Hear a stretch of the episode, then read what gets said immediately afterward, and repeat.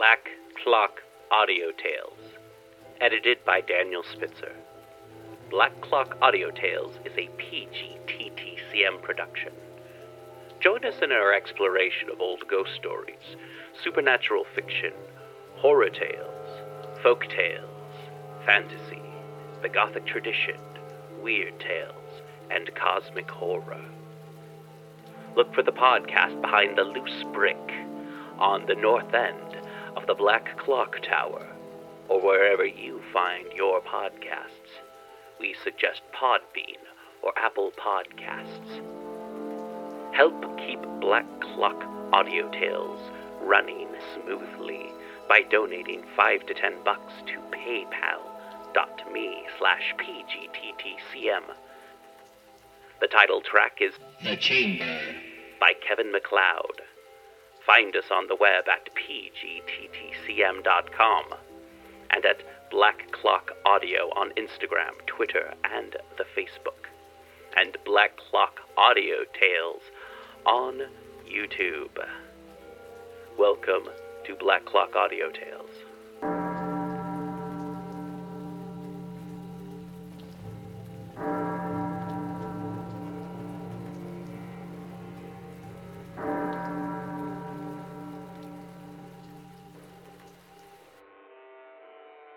Chapter 14 of Dracula, Dracula, by Bram Stoker. Chapter 14. Read by Elizabeth Klett, Robert Smith, M. B. Dennis Sayers. Mina Harker's Journal. 23rd September. Jonathan is better after a bad night. I am so glad that he has plenty of work to do, for that keeps his mind off the terrible things. And oh, I am rejoiced that he is not now weighed down with the responsibility of his new position. I knew he would be true to himself, and now how proud I am to see my Jonathan rising to the height of his advancement, and keeping pace in all ways with the duties that come upon him. He will be away all day till late, for he said he could not lunch at home. My household work is done, so I shall take his foreign journal, and lock myself up in my room and read it. 24th September. I hadn't the heart to write last night. That terrible record of Jonathan's upset me so. Poor dear! How he must have suffered, whether it be true or only imagination. I wonder if there is any truth in it at all. Did he get his brain fever and then write all those terrible things, or had he some cause for it all? I suppose I shall never know, for I dare not open the subject to him. And yet that man we saw yesterday, he seemed quite certain of him, poor fellow. I suppose it was the funeral upset him and sent his mind back on some train of thought. He believes it all himself. I remember how on our wedding day he said, "Unless some solemn duty come upon me to go back to the bitter hours, asleep or awake, mad or sane." There seems to be through it all some thread of continuity. That fearful count was coming to London. If it should be, and he came to London, with its teeming millions. There may be a solemn duty, and if it come we must not shrink from it. I shall be prepared. I shall get my typewriter this very hour and begin transcribing. Then we shall be ready for other eyes if required. And if it be wanted, then perhaps, if I am ready, poor Jonathan may not be upset, for I can speak for him, and never let him be troubled or worried with it all. If ever Jonathan quite gets over the nervousness, he may want to tell me of it all, and I can ask him questions and find out things, and see how I may comfort him. Letter, Van Helsing to Mrs. Harker. 24 September. Confidence. Dear Madam, I pray you to pardon my writing, in that I am so far a friend as that I sent to you sad news of Miss Lucy Westenra's death. By the kindness of Lord Godalming, I am empowered to read her letters and papers, for I am deeply concerned about certain matters vitally important. In them I find some letters from you, which show how great friends you were and how you love her. Oh, Madam Mina, by that love, I implore you, help me. It is for others' good that I ask, to redress great wrong, and to lift much and terrible troubles that may be more great than you can know. May it be that I see you? You can trust me. I am friend of Dr. John Seward, and of Lord Godalming, that was Arthur of Miss Lucy. I must keep it private for the present from all. I should come to Exeter to see you at once if you tell me I am privileged to come, and where and when. I implore your pardon, madam. I have read your letters to poor Lucy, and know how good you are and how your husband suffer. So I pray you, if it be, enlighten him not, lest it may harm. Again, your pardon and forgive me. Van Helsing. Telegram. Mrs. Harker to Van Helsing. 25th September. Come today by 10:15 train if you can catch it. Can see you any time you call. Wilhelmina Harker. Mina Harker's Journal. 25th September. I cannot help feeling terribly excited as the time draws near for the visit of Dr. Van Helsing, for somehow I expect that it will throw some light upon Jonathan's sad experience, and as he attended poor dear Lucy in her last illness, he can tell me all about her. That is the reason of his coming. It is concerning Lucy and her sleepwalking, and not about Jonathan. Then I shall never know the real truth now. How silly I am! That awful journal gets hold of my imagination and tinges everything with something of its own colour. Of course it is about Lucy. That habit came back to the poor dear, and that awful night on the cliff must have made her ill. I had almost forgotten in my own affairs how ill she was afterwards. She must have told him of her sleepwalking adventure on the cliff, and that I knew all about it, and now he wants me to tell him what I know, so that he may understand. I hope I did right in not saying anything of it to Mrs. Westenra. I should never forgive myself if any act of mine, were it even a negative one, brought harm on poor dear Lucy. I hope, too, Dr. Van Helsing will not blame me. I have had so much trouble and anxiety of late that I feel I cannot bear more just at present. I suppose a cry does us all good at times, clears the air as other rain does. Perhaps it was reading the journal yesterday that upset me, and then Jonathan went away this morning to stay away from me a whole day and night, the first time we have been parted since our marriage. I do hope the dear fellow will take care of himself, and that nothing will occur to upset him. It is 2 o'clock, and the doctor will be here soon now. I shall say nothing of Jonathan's journal unless he asks me. I am so glad I have typewritten out my own journal, so that in case he asks about Lucy I can hand it to him. It will save much questioning. Later. He has come and gone. Oh, what a strange meeting, and how it all makes my head whirl round. I feel like one in a dream. Can it be all possible, or even a part of it? If I had not read Jonathan's journal first, I should never have accepted even such a possibility. Ah, poor, poor dear Jonathan! How he must have suffered! Please the good God, all this may not upset him again. I shall try to save him from it. But it may be even a consolation and a help to him, terrible though it be and awful in its consequences, to know for certain that his eyes and ears and brain did not deceive him, and that it is all true. It may be that it is the doubt which haunts him, that when the doubt is removed, no matter which, waking or dreaming, may prove the truth, he will be more satisfied and better able to bear the shock. Dr. Van Helsing must be a good man as well as a clever one, if he is Arthur's friend and Dr. Seward's, and if they brought him all the way from Holland to look after Lucy. I feel from having seen him that he is good and kind and of a noble nature. When he comes tomorrow I shall ask him about Jonathan. And then, please God, all this sorrow and anxiety may lead to a good end. I used to think I would like to practice interviewing. Jonathan's friend on the Exeter News told him that memory is everything in such work, that you must be able to put down exactly almost every word spoken, even if you had to refine some of it afterwards. Here was a rare interview. I shall try to record it verbatim. It was 2:30 when the knock came. I took my courage à deux mains and waited. In a few minutes Mary opened the door, and announced Dr. Van Helsing. I rose and bowed, and he came towards me, a man of medium weight, strongly built, with his shoulders set back over a broad, deep chest, and a neck well balanced on the trunk as the head is on the neck. The poise of the head strikes me at once as indicative of thought and power. The head is noble, well-sized, broad, and large behind the ears. The face, clean-shaven, shows a hard, square chin, a large, resolute, mobile mouth, a good-sized nose, rather straight, but with quick, sensitive nostrils, that seem to broaden as the big, bushy brows come down and the mouth tightens.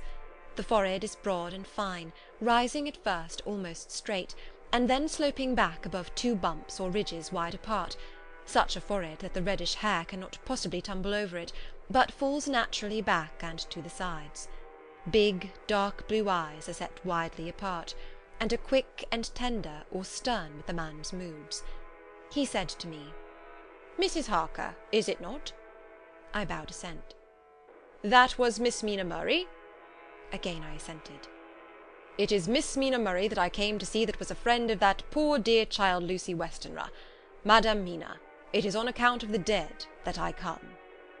"Sir," said I, "you could have no better claim on me than that you were a friend and helper of Lucy Westenra." And I held out my hand. He took it and said tenderly, "Oh, Madam Mina, I know that the friend of that poor little girl must be good, but I had yet to learn." He finished his speech with a courtly bow. I asked him what it was that he wanted to see me about, so he at once began. "I have read your letters to Miss Lucy. Forgive me, but I had to begin to inquire somewhere, and there was none to ask. I know that you were with her at Whitby. She sometimes kept a diary. You need not look surprised, Madam Mina. It was begun after you had left, and was an imitation of you, and in that diary she traces by inference certain things to a sleepwalking in which she puts down that you saved her. In great perplexity, then, I come to you, and ask you, out of your so much kindness, to tell me all of it that you can remember." "I can tell you, I think, Dr. Van Helsing, all about it." "Ah, then you have good memory for facts, for details. It is not always so with young ladies." "No, Doctor, but I wrote it all down at the time. I can show it to you if you like." "Oh, Madam Mina, I will be grateful. You will do me much favour." I could not resist the temptation of mystifying him a bit. I suppose it is some taste of the original apple that remains still in our mouths, so I handed him the shorthand diary. He took it with a grateful bow and said, "May I read it?" "If you wish," I answered as demurely as I could. He opened it, and for an instant his face fell. Then he stood up and bowed. "Oh, you so clever woman," he said. "I knew long that Mr. Jonathan was a man of much thankfulness, but see his wife have all the good things. And will you not so much honour me and so help me as to read it for me?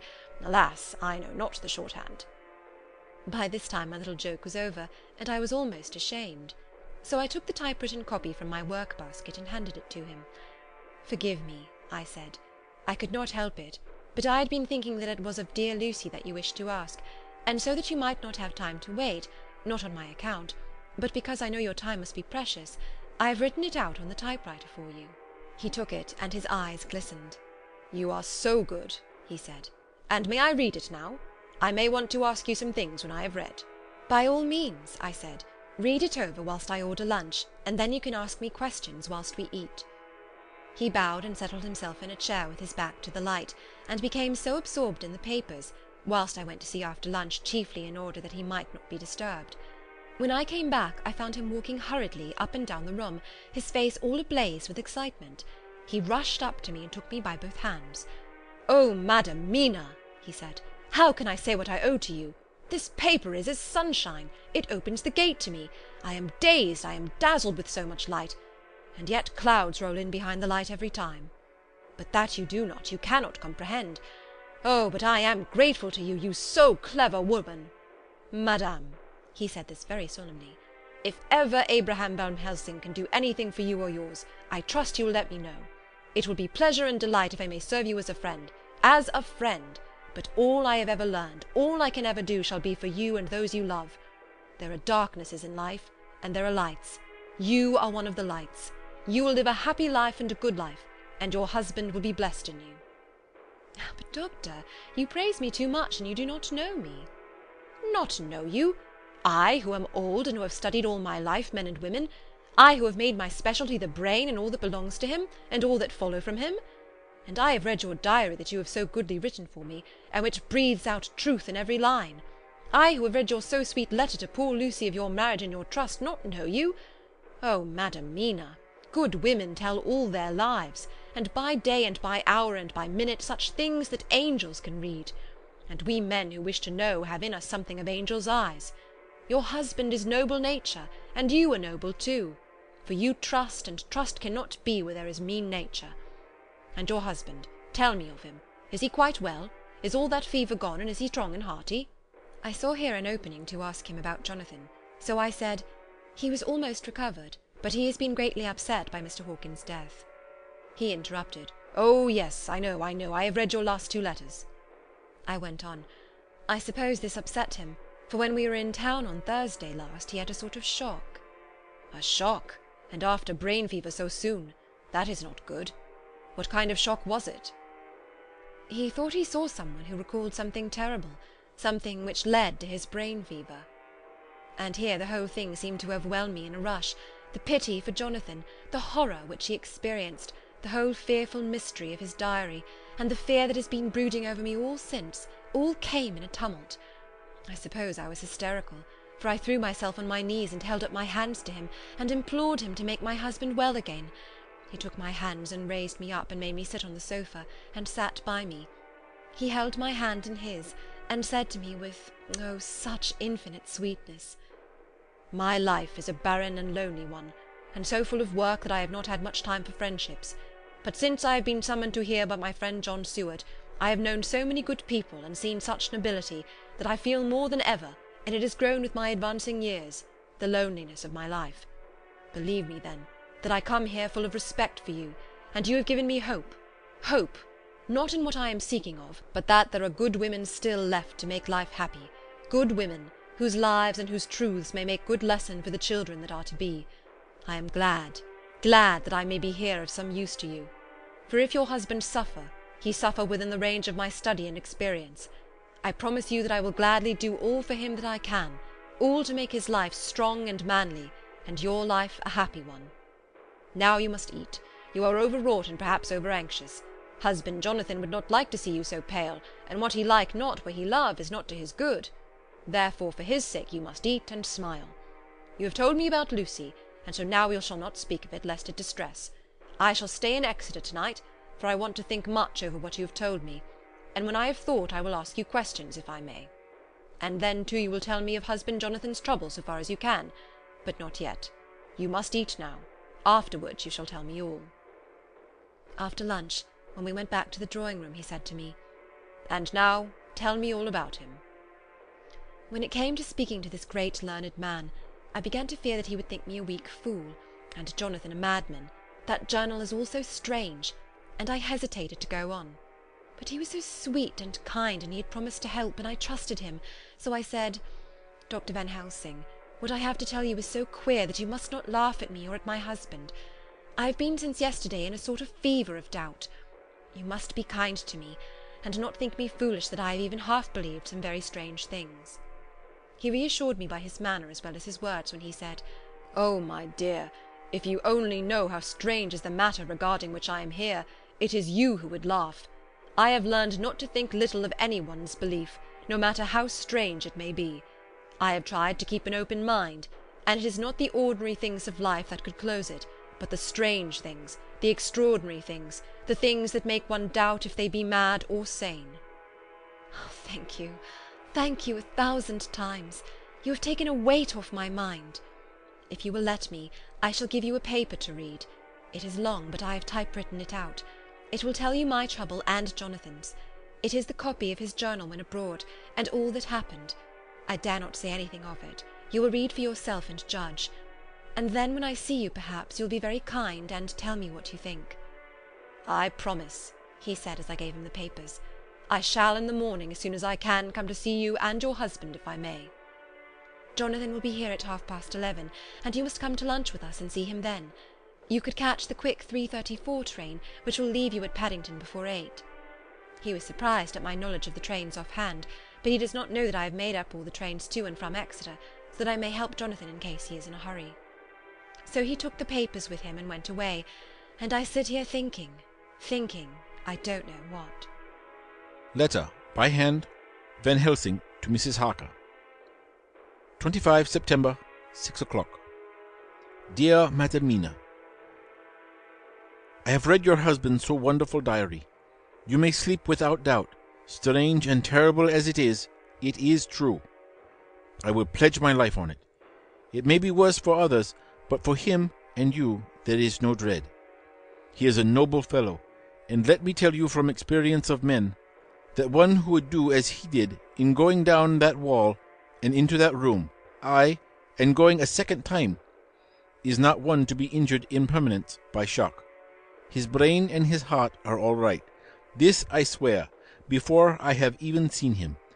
So be at rest. I shall have much to ask him of other things. I am blessed that to-day I come to see you, for I have learned all at once so much that again I am dazzled more than ever, and I must think. Yours, the most faithful, Abraham Van Helsing. Letter, Mrs. Harker to Van Helsing. 25th September, 6:30 p.m. My dear Dr. Van Helsing, a thousand thanks for your kind letter, which has taken a great weight off my mind. And yet if it be true, what terrible things there are in the world, and what an awful thing if that man, that monster, be really in London. Oh, I fear to think. I have this moment, whilst writing, had a wire from Jonathan, saying that he leaves by the 6:25 to-night from Launceston, and will be here at 10:18, so that I shall have no fear to-night. Will you, therefore, instead of lunching with us, please come to breakfast at 8 o'clock, if this be not too early for you? You can get away if you are in a hurry by the 10:30 train, which will bring you to Paddington by 2:35. Do not answer this, as I shall take it that, if I do not hear, you will come to breakfast.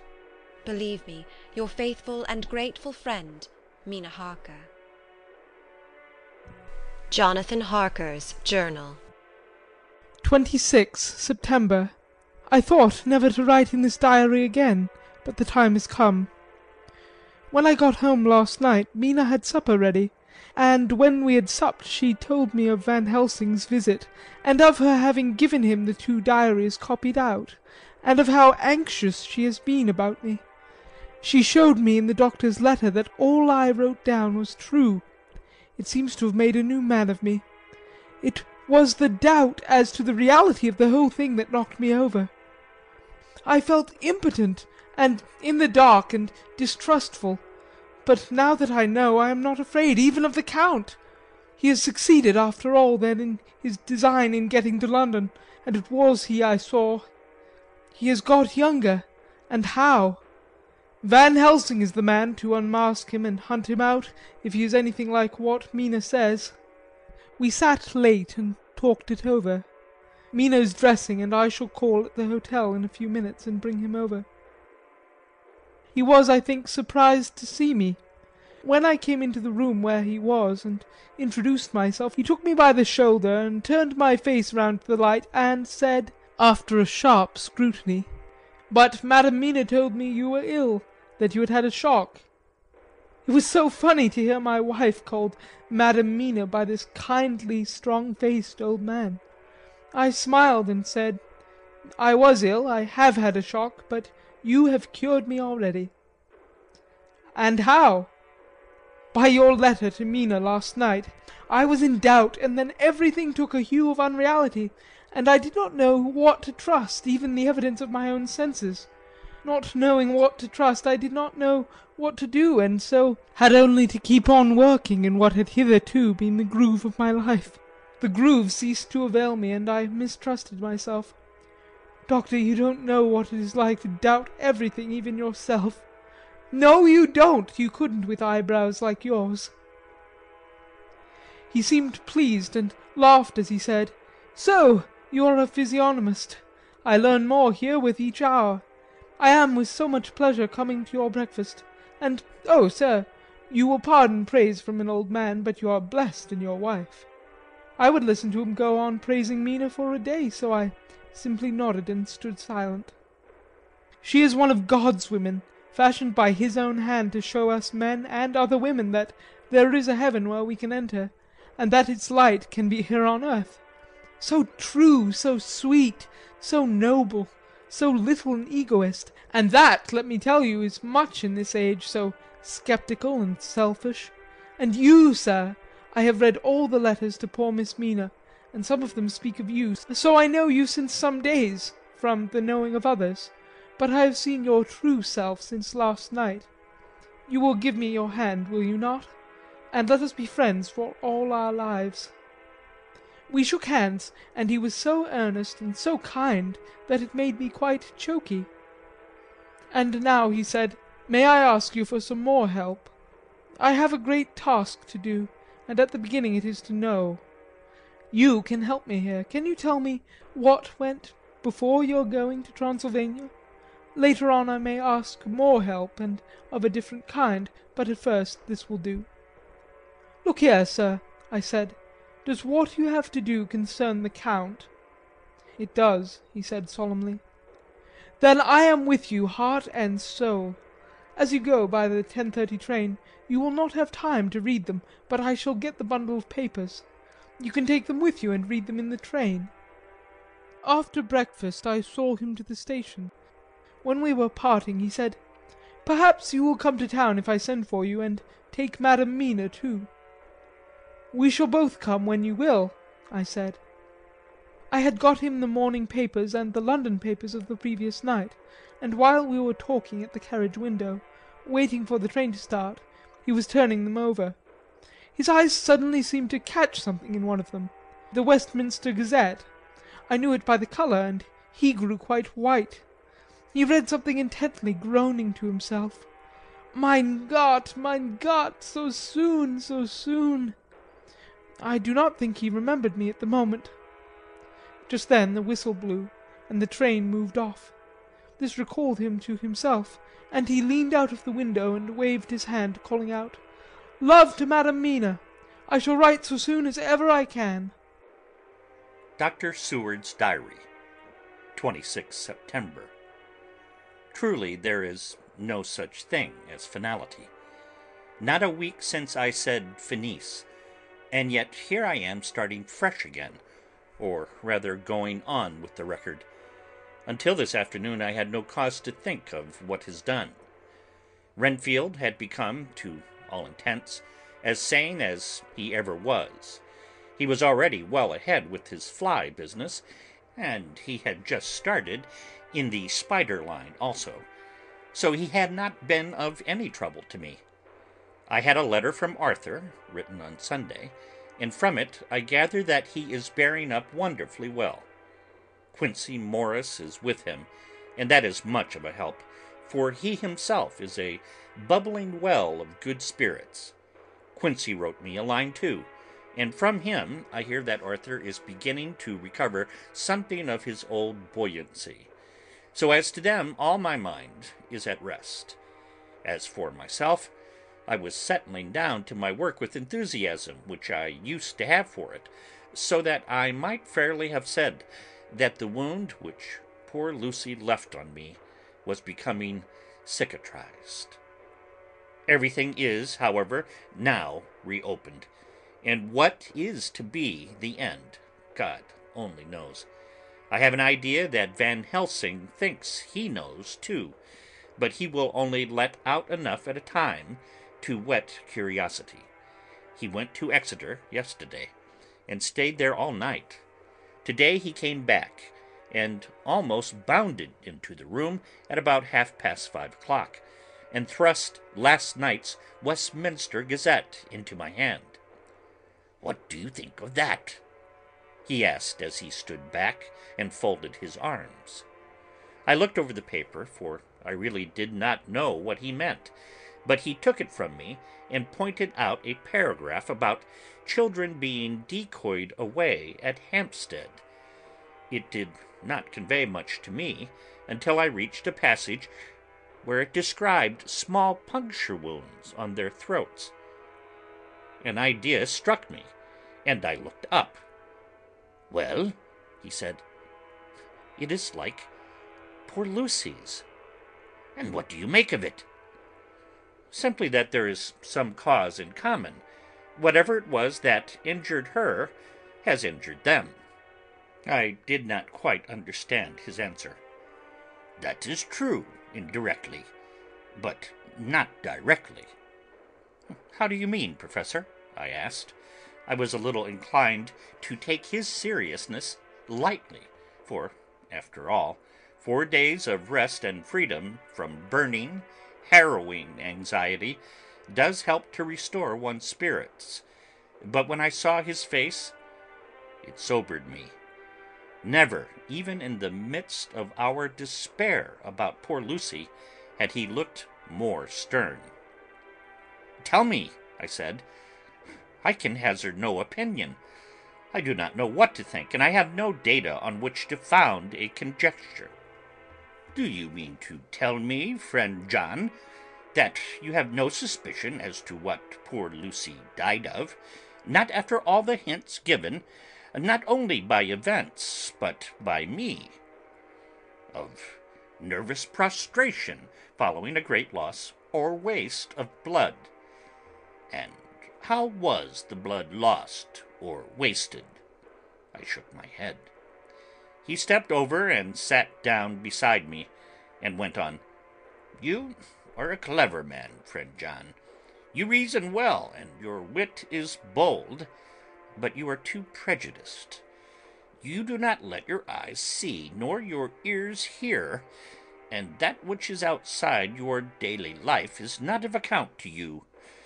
Do you not think that there are things which you cannot understand, and yet which are? That some people see things that others cannot, but there are some things old and new which must not be contemplated by men's eyes, because they know, or think they know, some things which other men have told them. Ah, it is the fault of our science that it wants to explain all, and if it explain not, then it says there is nothing to explain. But yet we see around us every day the growth of new beliefs, which think themselves new, and which are yet but the old, which pretend to be young, like the fine ladies at the opera. I suppose now you do not believe in corporeal transference. No, nor in materialization. No, nor in astral bodies. No, nor in the reading of thought. No, nor in hypnotism.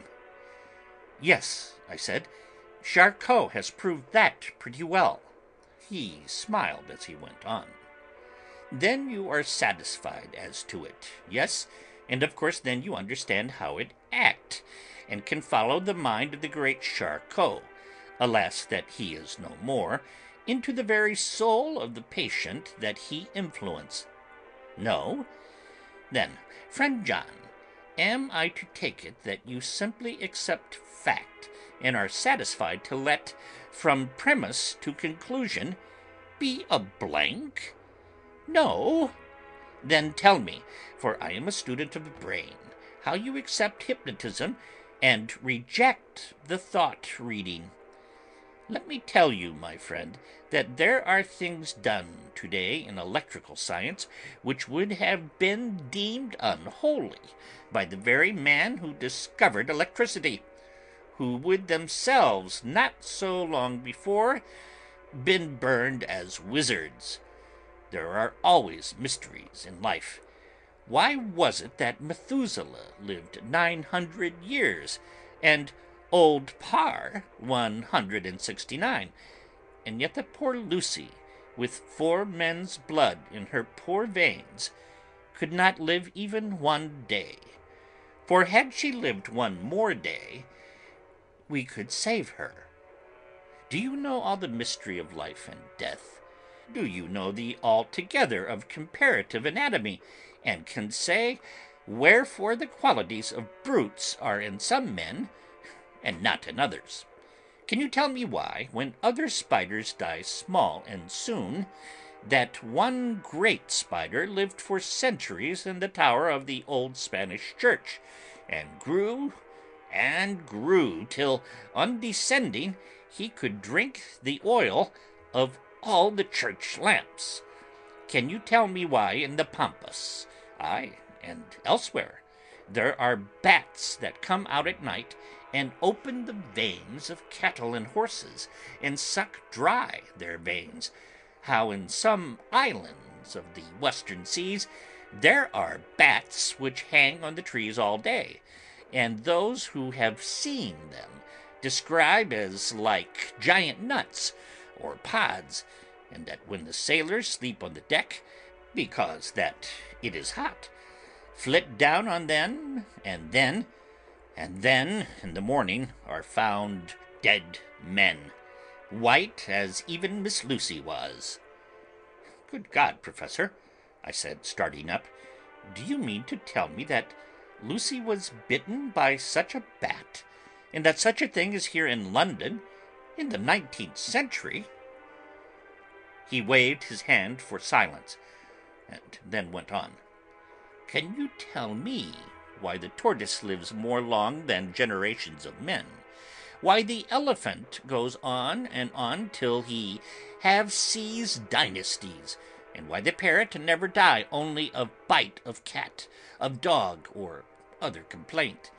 Can you tell me why men believe in all ages and places that there are men and women who cannot die?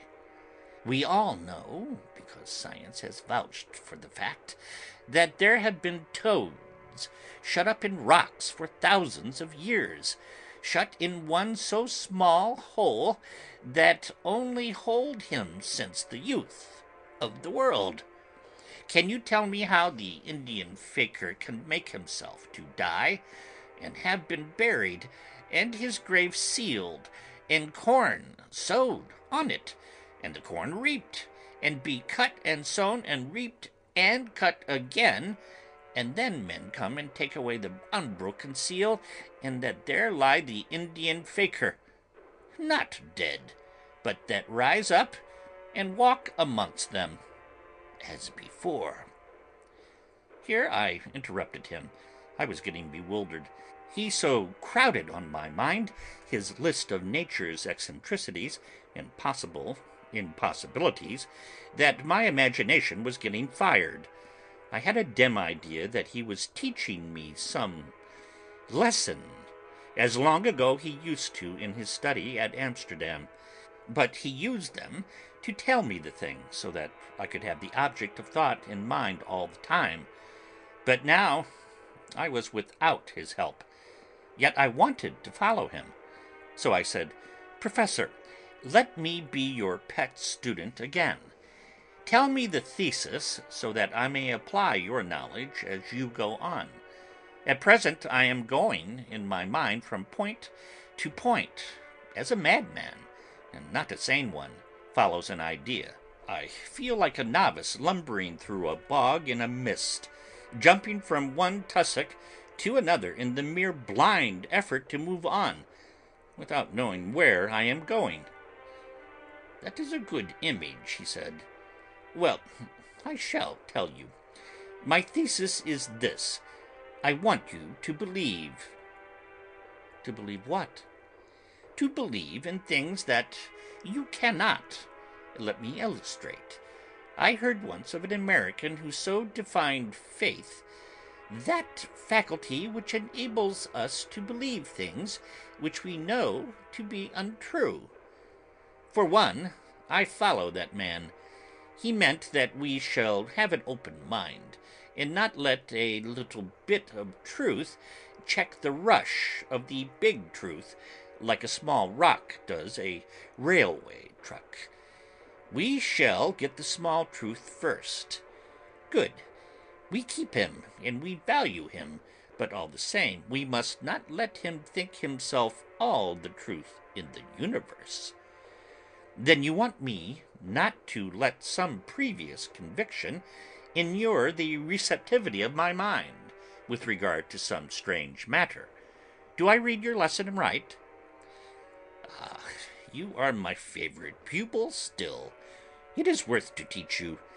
Now that you are willing to understand, you have taken the first step to understand.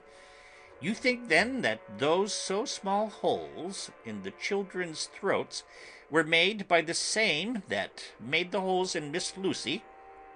"I suppose so." He stood up and said solemnly, "Then you are wrong.